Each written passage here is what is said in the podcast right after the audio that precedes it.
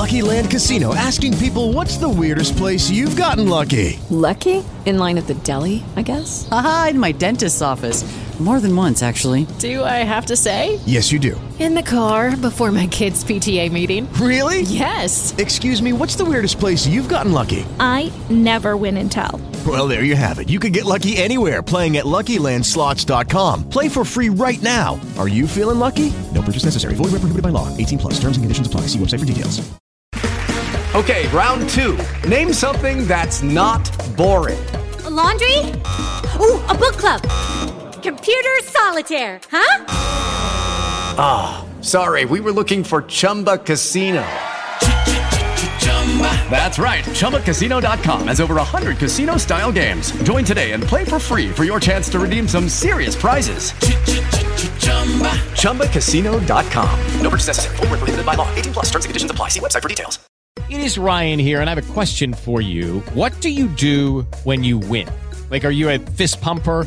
a woohooer, a hand clapper, a high fiver. I kind of like the high five, but if you want to hone in on those winning moves, check out Chumba Casino. At ChumbaCasino.com, choose from hundreds of social casino style games for your chance to redeem serious cash prizes. There are new game releases weekly, plus free daily bonuses. So don't wait. Start having the most fun ever at ChumbaCasino.com. No purchase necessary. VGW. Void were prohibited by law. See terms and conditions. 18 plus.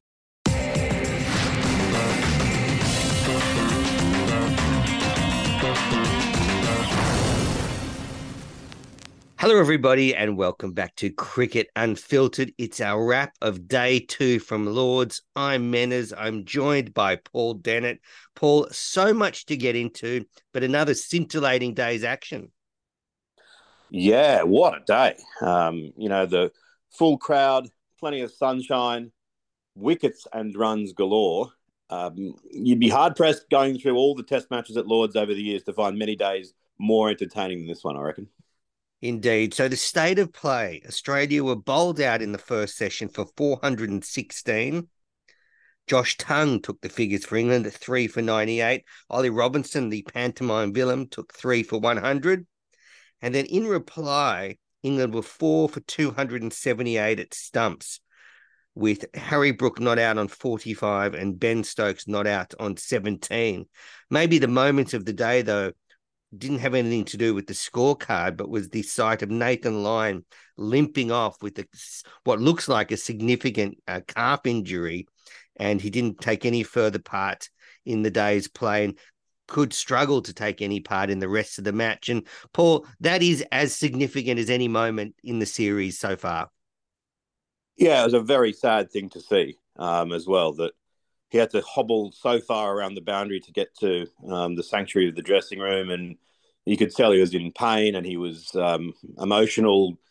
Not only the fact that he would seem almost certain not to take any part in the rest of this match, um, you know, who knows? It might be better than we we feared. But with a, this being a back-to-back Test match, his position in the the third Test has to come under question, and indeed his position in the entire series. That's a devastating feeling playing in his 100th test, ironically, the first ever bowler to be able to do that. It showed what a difficult feat it was that um, he, uh, his 100th consecutive test um, to then come down with an injury. So, yeah, it was a really sad moment. I guess for me, I'm very concerned about his injury for this test match because Australia bowling last on that dry, slow pitch. Nathan Lyon would have been crucial, as it looks like maybe England will be chasing a target at the end of the match. So that to me is a huge loss in the match. But I'm actually not so concerned about the rest of the series because unlike England, we do have a very good second spinner in Todd Murphy who excelled in India. And I think Ravi Ashwin said after the series that um, Todd Murphy was better than when Nathan Lyon first went to India. So concerned about this match, but we do have a ready-made replacement for the next. Yeah, I was kind of more thinking about it from a, a, human point of view. I don't sort of regard the players as commodities. I was, you know, just feeling sorry for Nathan Lyon. No, I feel sorry for him too. I, I mean, that was devastating. Seeing him basically crying as he walked around um, to the the dressing room, and you can just tell how you know how much it means to him. And you, you could sort of see him looking at the pitch, like you know this you know sadness that he wasn't going to be out there to to contribute. He's such a big team member, but yeah, have a lot of compassion for him, Paul. But just on an analytical level, as you said yesterday about being objective, and I'm, I'm still not sure if saying it's a shame if England lose is objective, but I don't want to get caught up in that. Um, uh, so yeah, I think not. I'd love you know Todd Murphy is a very good bowler. So unlike England, we won't be you know, having to pluck you know Stephen O'Keefe out of retirement and throw him out there. Um, one point that I, I, think maybe this is my time for my um, outlandish point for for the podcast, but I was there in 2019 when Jimmy Anderson got injured in the the, the fifth over of the day, and England were a fast bowler short for that, for that entire first test at Edgbaston. Um, and I, I think that now that we are used to, as cricket fans, the whole protocol around the concussion substitute, whereas it was once thought, oh, if someone gets injured, you can't replace them because there could be shenanigans going on. I think the sport is mature enough now, and I'm not saying this again as a partisan Australian. That's why I'm quoting the same example from when Jimmy Anderson got injured in, during the Test match. I think the sport is at the point where they should be able to say in these situations, Nathan Lyon can be subbed out of this Test match and Todd Murphy brought in. And I know that mm. goes against all of history, but I think it's a better sport for one side not being um, cruelly um, not so much in the contest because of an injury. And again, I'm, I'm not saying that as an Australian. I'd say it if it was an England equivalent as well. Yeah, I see your point. Uh, I mean, yeah, I do, I do see your point. Um, the the other thing is, I guess, about the Australian um, attack. I mean, this is the value of Cameron Green. You know, we have a fourth bowler in our 11, and he'll have to bowl more overs than maybe they would like. But we actually do have four frontline bowlers, and then we can use the part time spinners backup. So you know, that just shows you how important Cameron Green can be in these situations. Um, I, I, tend to agree with you on the the substitute um, issue. Um, but unfortunately, it's probably the people that try and bend the rules that ruin it for everybody in this situation. Um, yeah, that, that, that is true. But I think that they could put enough rigor around the um, the process to ensure that that wouldn't happen. And if it happened once in a blue moon, I still think it's probably um, a risk worth taking. I, I, think Travis Head's going to come into his own as well. Obviously, we've got Labuschagne and Smith who can bowl too, but Head looked pretty um, pretty handy in the in the, the small amount of overs that he bowled. So it'll be interesting to see how he goes in the final innings. I was also surprised Steve Smith got the ball as I think for the last over of the day. I sort of thought Marnus would be a better option, but who knows what he's been bowling, whether it's medium pace or off spin or leg spin in, in, the nets. I guess I've got a hypothetical for you. Say you're Nathan Lyon, you're running in, you, your calf goes, and in and because your calf goes, you fall over and you hit, hit your head. Hit your head, exactly. So well, what what do they do then? Well, that's what they should have done. They should have said, um, that actually uh, there was a we, no one noticed it, but a ball when he was batting actually bobbled up and cracked him on the head. Um, and um, or maybe they're playing soccer in warm ups and he got hit on the head then. Or a uh, champagne cork hit him from some of those snooty Lords members. I don't know the jolting saw... of the the jolting of his calf actually also jolted his head. um, all right, so let's get into the the the action. The, an exciting morning with England cleaning up Australia. Uh, the first player to go was Alex Carey, uh, LBW off Broad. Good review, looked plumb. Not sure how the umpire missed it.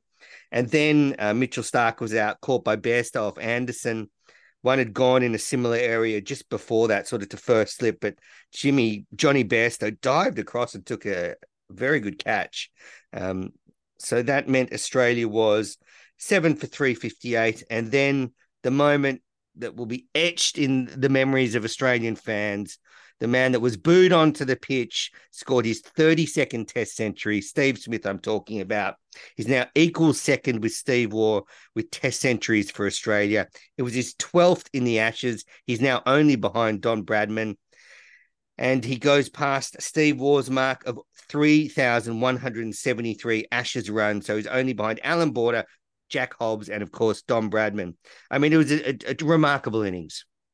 Remarkable innings from a remarkable player, and I'm really excited about the fact that if you remember the 2019-20 summer after his amazing performance in England, Channel Seven um, to build up the season ahead.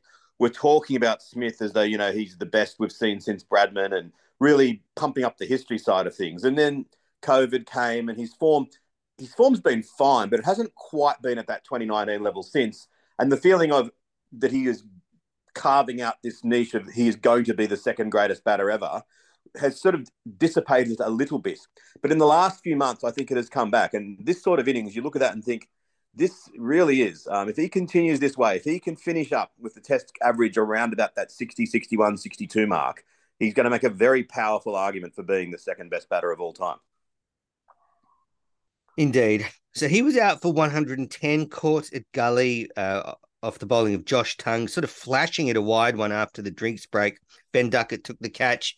A, a, little bit of a loose dismissal. I think he did the right thing because he had Pat Cummins out there and they needed to score, but he looked very disappointed. Um, and then Lyon was out, caught by Tongue off Robinson for seven. Hazlewood caught by Root off Robinson for four. So Australia effectively went from three for 316 when Head and Smith were together to all out for 416. So seven for 100. And you have to say, Paul, that's slightly disappointing. And when you look at the way England batted and how much the pitch is flattened out, they did leave 30 or 40 runs at least out there. I agree. Uh, just on Smith, and the, they, the commentators talked about it, but it was wonderful footage seeing him walk through the long room and then up the stairs and everything else. And I don't know whether he knew that he was on camera or not, but just the pure disappointment on his face is just that's amazing. I mean, if I got 100, I'd be desperate to get out so I could start celebrating. He's got 110 um, and there's no reason to be anything other than joyous, but just shows the level of um, competitiveness. Or maybe just because he likes batting so much, he's sad that he's going to have to not be batting now. But that was pretty cool. Um, great vision. And yeah, I think that England, as they often do, they didn't take advantage of things on day one. But on this second day, where they kind of got a, a second hit at it, a pretty new ball, um, it was fairly cloudy early on. They didn't do brilliantly, but they did enough to keep themselves in the game. And I really think that yeah, Australia probably will look at that and think maybe more than 30 runs short. Um, that they might have been 130 runs short of where they should have been, given you know Root getting a couple of wickets, etc. Yeah, I do think England have got the the best of the batting conditions. It, looked a lot easier to bat on day two. So England had to play, face four overs before lunch. Uh, Australia didn't get a wicket, but then they came out blazing after the lunch break and Zak Crawley dashed to 48 off 48 deliveries, and he put on 91 with uh, Ben Duckett.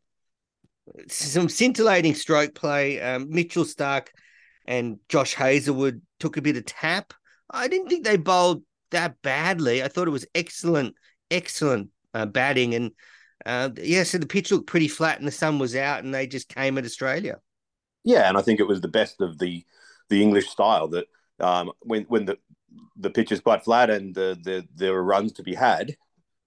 Typical traditional cricketing logic after having conceded over 400 in the first innings would be, all right, we're going to have to go up there, guys, and bat for two days and, and do everything right. And instead, by playing with that freedom, the remarkable thing was that having felt like England were miles behind in the game for so long, um, when England reached none for 85, I was watching the the betting kind of as a, as a barometer for how things are going because um, I think they put have they put WinViz behind a paywall? I can't seem to see it anymore. Anyway, so I was looking at the betting, and at none for eighty five, England clicked over into favouritism. Uh, so it's quite an extraordinary situation, having been behind for so long. A couple of um, flurries of strokes, and the the punters were thinking they were um, in the ascendancy. I'm not surprised because that hour after lunch was electric. At the, the drinks break in the session, England were already 88 for none after 17 overs. So they were dominating Australia. And sort of, you it was a bit of a feeling of where was Australia going to get a wicket? Well, they turned to their veteran playing his 100th consecutive test. And Nathan Lyon dismissed Zak Crawley, who was stumped by Alex Carey, wide of leg stump. He looked again, an extravagant shot. And the first wicket fell at 91 for one. And yeah, you kind of. Sorry, go on. No, no, go on. Um, it's one of these ones, a bit like Root's dismissal in the second innings of the first test, where you look at that in isolation and think, geez, that's not the greatest shot. But you kind of have to take it with all the other runs he got playing those um, quite expansive, um, but controlled shots uh, early on. It, it, comes as a package, I think. And I think that is the right way, definitely, of all of them for Crawley to play because his overall record is so modest. I just don't think if he plays in traditional test match style, he's got much chance of um, of being overly successful. Um, but um, then Ollie yeah, Pope, Ollie Pope came out after resting in the dressing room because of a, a, shoulder injury, and he supported Ben Duckett, who really started to open up. He he finished up with 98 off 134, and he said after play that it was his was his best innings in an England shirt. And someone made a joke that um, I think you left two balls in your innings, Ben, and he said, "Oh, he was so kind of disappointed." Um, um, but but then Australia turned to kind of a short ball tactic in the afternoon. This was after tea. Uh, they decided to bounce the hell out of England, and it paid dividends. Um, Ollie Pope towed one uh, of Cameron Green and was caught at deep square leg by Steve Smith. Fantastic running catch. He was out mm. for forty-two, and then. Yeah two or three balls, I think three balls later, um, Green had Root caught behind off the glove by Alex Carey. And I was dancing around my living room thinking, yes, Root's gone. No ball. Now, now we have smashed England for their lack of professionalism. Australia really struggled with no balls yesterday. Well, sorry, Cameron Green struggled. He bowled six. And I've heard that sometimes the slope at Lords can mess with bowlers' run ups. Well, it's got Cameron Green. Yeah, I mean, to be fair, Lords is only, I think Lords at this venue, off the top of my head, I think it's 1805 that they've been there. So Australia's only had 220 odd years to get ready for that. Um, yeah, but he hasn't played there before. That's the problem. No, I know, but it's not like it's a secret that there's a slope at Lords, and they are professional athletes. I just think that, that, that there's any danger of actually preparing for it. I think that's an utterly unacceptable excuse that there's a slope at Lords. It's like, uh, it's like a swimmer drowning and not being aware that the, you know you've got to learn to swim beforehand. Um, like just practice, go out into the nets. Say we are going to make sure that with this slope, we'll put in contingency measure, measures to make sure that you don't bowl a single no ball. Um, and I, I think it's pathetic that they didn't. I mean, yeah, I mean, it's very disappointing, and it could have been so costly that wicket of Root. It, it ended up not being so costly because um, he was dismissed by Mitchell Starc um, off the ball. Uh, caught, uh, a short ball again. Great. Well, we'll just go in between though. Ben Duckett was out, so Duckett was out for ninety eight, um, swinging a short uh, bouncer off Hazlewood to fine leg. Um, good catch Excellent by Warner. Catch. Very yeah. good catch. Yeah, coming in. Warner made it actually look easy. Mm. Um, so 98 off 134 for Duckett and that left England three for 208. And just to give you an idea of how quickly they were scoring, England's 200, 200 runs came off 40 overs. Um, so they were scoring at five and over, which was pretty exceptional stuff. So then um, Joe Root was out for 10. Starc bowled a short ball, and this was a fantastic catch. Root um, pulling it, didn't time it. It, it sort of was short of sort of backward square. Steve Smith came in, caught it one handed, and sort of dragged it to his chest and held on to the ball. Now, Paul, this reminds me of a famous incident where uh, Steve Waugh took a catch off Brian Lara in the 1995 West Indies tour. The, Nothing the to see here. Nothing to see here. The difference yep. between the, the difference between this one is Steve Smith actually caught this one. uh, that was a clean catch from Steve Waugh. Shut up. I still, to this day, I don't think Steve Waugh can actually um, leave his hotel if he's ever in um, uh, Port of Spain in Trinidad and Tobago. I'm not surprised. So that was just a, a phenomenal catch by Smith. Uh, he, he, sort of got his fingers under it, and it, it was just it just so the, the way he was able to get his fingers under it and then pull it to his chest with one hand uh, could have gone anywhere, but he, he clutched onto it. And that left England four for 222. Um, so you know, they'd lost uh, three wickets for 34, all to the short ball. And a lot of the English fans were going nuts that England were giving their wickets away. Um, yeah. So, what, what do you think? I, I mean, that's the way they play, whether you like it or not. Yes, it's an interesting. It was an interesting set of passage of play because Australia's short ball tactic has been vindicated, but I don't think it should have been. I don't think that England should have um, played that way. I understand that having told the players play with freedom, play with freedom, play with freedom, if after um, you know Pope's trying to hit sixes off short balls when there's three fielders back, if uh, someone had kind of given him the message, mate, any danger of not doing that, it would have felt like a very mixed message. But I think surely part of it could have been, hey, this approach that we have is to play with freedom, but we don't have to play stupidly. If they're going to put um, everyone on the boundary and bowl loads of short balls, there are going to be plenty of easy singles to take. milk them, take the easy ones, and we'll still score quite quickly. Um, I just think that would have been the smart thing to do. And it was interesting how Stokes, who in earlier innings in in the sort of Bazball era, um, not not in the Ashes, but prior to that, he had been sometimes coming out and playing with extravagant um, freedom, trying to hit the first ball he'd face for six and all sorts of things to almost signify to the signal to the team, you can play with this freedom because look what I'm doing. He's now playing um, in the opposite way. It's not the first time in this series. He's come out and played uh, rather defensively and sensibly. Um, I presume the pressure is getting to him a little bit, but also I think he realised that was the right way to to play at that time.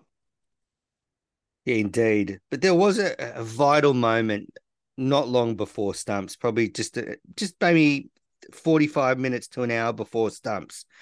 Cummins comes in, bowls a short ball at Harry Brook, who's on 25. He goes back, tries to pull it, doesn't time it. He he hit it okay. And Marnus Labuschagne in front, just in front of square leg, dropped a, a very easy catch by his standards, just went through his hands and gave Brook a let off, who was on 25. That would have made England five down with about 30 or 40 minutes to go, which would have been a lovely position to have a crack at Jonny Bairstow. Um, I think he, Australia may rue that catch even more tomorrow if Brook goes on with it. But even in that last hour, uh, Brook and Stokes put on 50. Brook looked good and, you know, very sloppy. Uh, I, I think that it was a disappointment, disappointing drop from Labuschagne. I don't think it was a very easy catch. I think it was a, a little bit similar to the Smith and Warner catches, that it was um, a sharpish chance and that uh, he should have caught it, but um, it wasn't quite as easy as that, I don't think. But still, yeah, a costly loss. Uh, was playing amazingly. Like, you know, that one where he backed away to Green. Uh, Green ended up pitching it up. He slashes at it. It misses the stumps by about a, a centimetre. And I think in commentary was it Atherton saying if that had hit the stumps, it would have been one of the most extraordinary dismissals of a specialist batter at Lords ever. Uh, reaction was to giggle, and it was like, "There's Bazball writ large." Like the no fear of being front page or back page next day of you complete fool. Um, you know, the, the, the freedom continues, and I've criticised it because I don't think it was pragmatic with the short balls. But you've got to also admire their bravery in doing it, and it, as I said, has made for another scintillating day of cricket. So England went to stumps four for 278, trailing Australia's 416. Ben Duckett said after play that he he felt that if England can win the first session on day three, then they can go in front in this match and take control of it. And I tend to agree with them that without Nathan Lyon, if they can uh, get to sort of you know close to 450, 500, they could put some pressure on Australia. They might declare overnight. um, it's going to be interesting. It'll be very interesting if um, uh, we're sort of parlaying a fair way ahead. But what will Australia do in their second innings um, if they are in a position where they have to make a declaration? How much rope will they give England? Because I, if I was Cummins, I would be reluctant to give England anything. Um, and I, you know, maybe it'll be taken out of their hands because they'll get bowled out or whatever else. But if you know, if, if there's a situation where leading into the final day, Australia was, um, uh, or, at any point that Australia had an opportunity to give England a chase of at five and over or something like that, I'd be saying, no, nah, I'm giving you absolutely nothing. We'll give you nine and over, and if you want to get that, you can. But uh, we're, we're more than happy to, to take a draw and leave leave here leading one 0 I think, given Lyon's injury, that's very sensible. And I'm surprised to hear you say that, but I thought you'd say, for the good of the game, Australia should declare and make a game of it. But um, you finally come to your senses two tests in. Um, all right. Well, um, I agree. I think you know you have to add on you know fifty to hundred, given Lyon's injury. So definitely, but might be taken out of our hands. Um, there was some criticism though of this pitch uh, overnight that it has sort of flattened out and is actually a little bit uninspiring. So it, it's going to be hard to was, take. With, yeah, I thought it was actually a little bit better on day two. It had a, there was a bit more pace and carry. I, I, I, I, was very critical of the pitch after day one. Wasn't I saying we should have synthetic wickets there? Um, I softened a little bit. I thought, you know, um, I think on day two, where was it 350 runs scored for nine wickets or whatever else, that um, and how many overs did they bowl? Probably 10 short of where they should have been. Um, that's um, I think the pitch did better on day two than day one. All right, well, that's it uh, for our wrap of day two of Lords. You've been listening to the Cricket Unfiltered podcast. Please rate and review the show.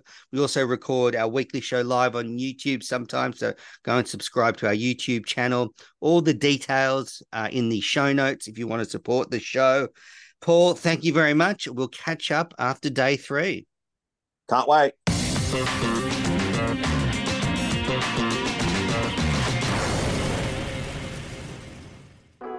This is a Piccolo podcast production. Sports Social Podcast Network.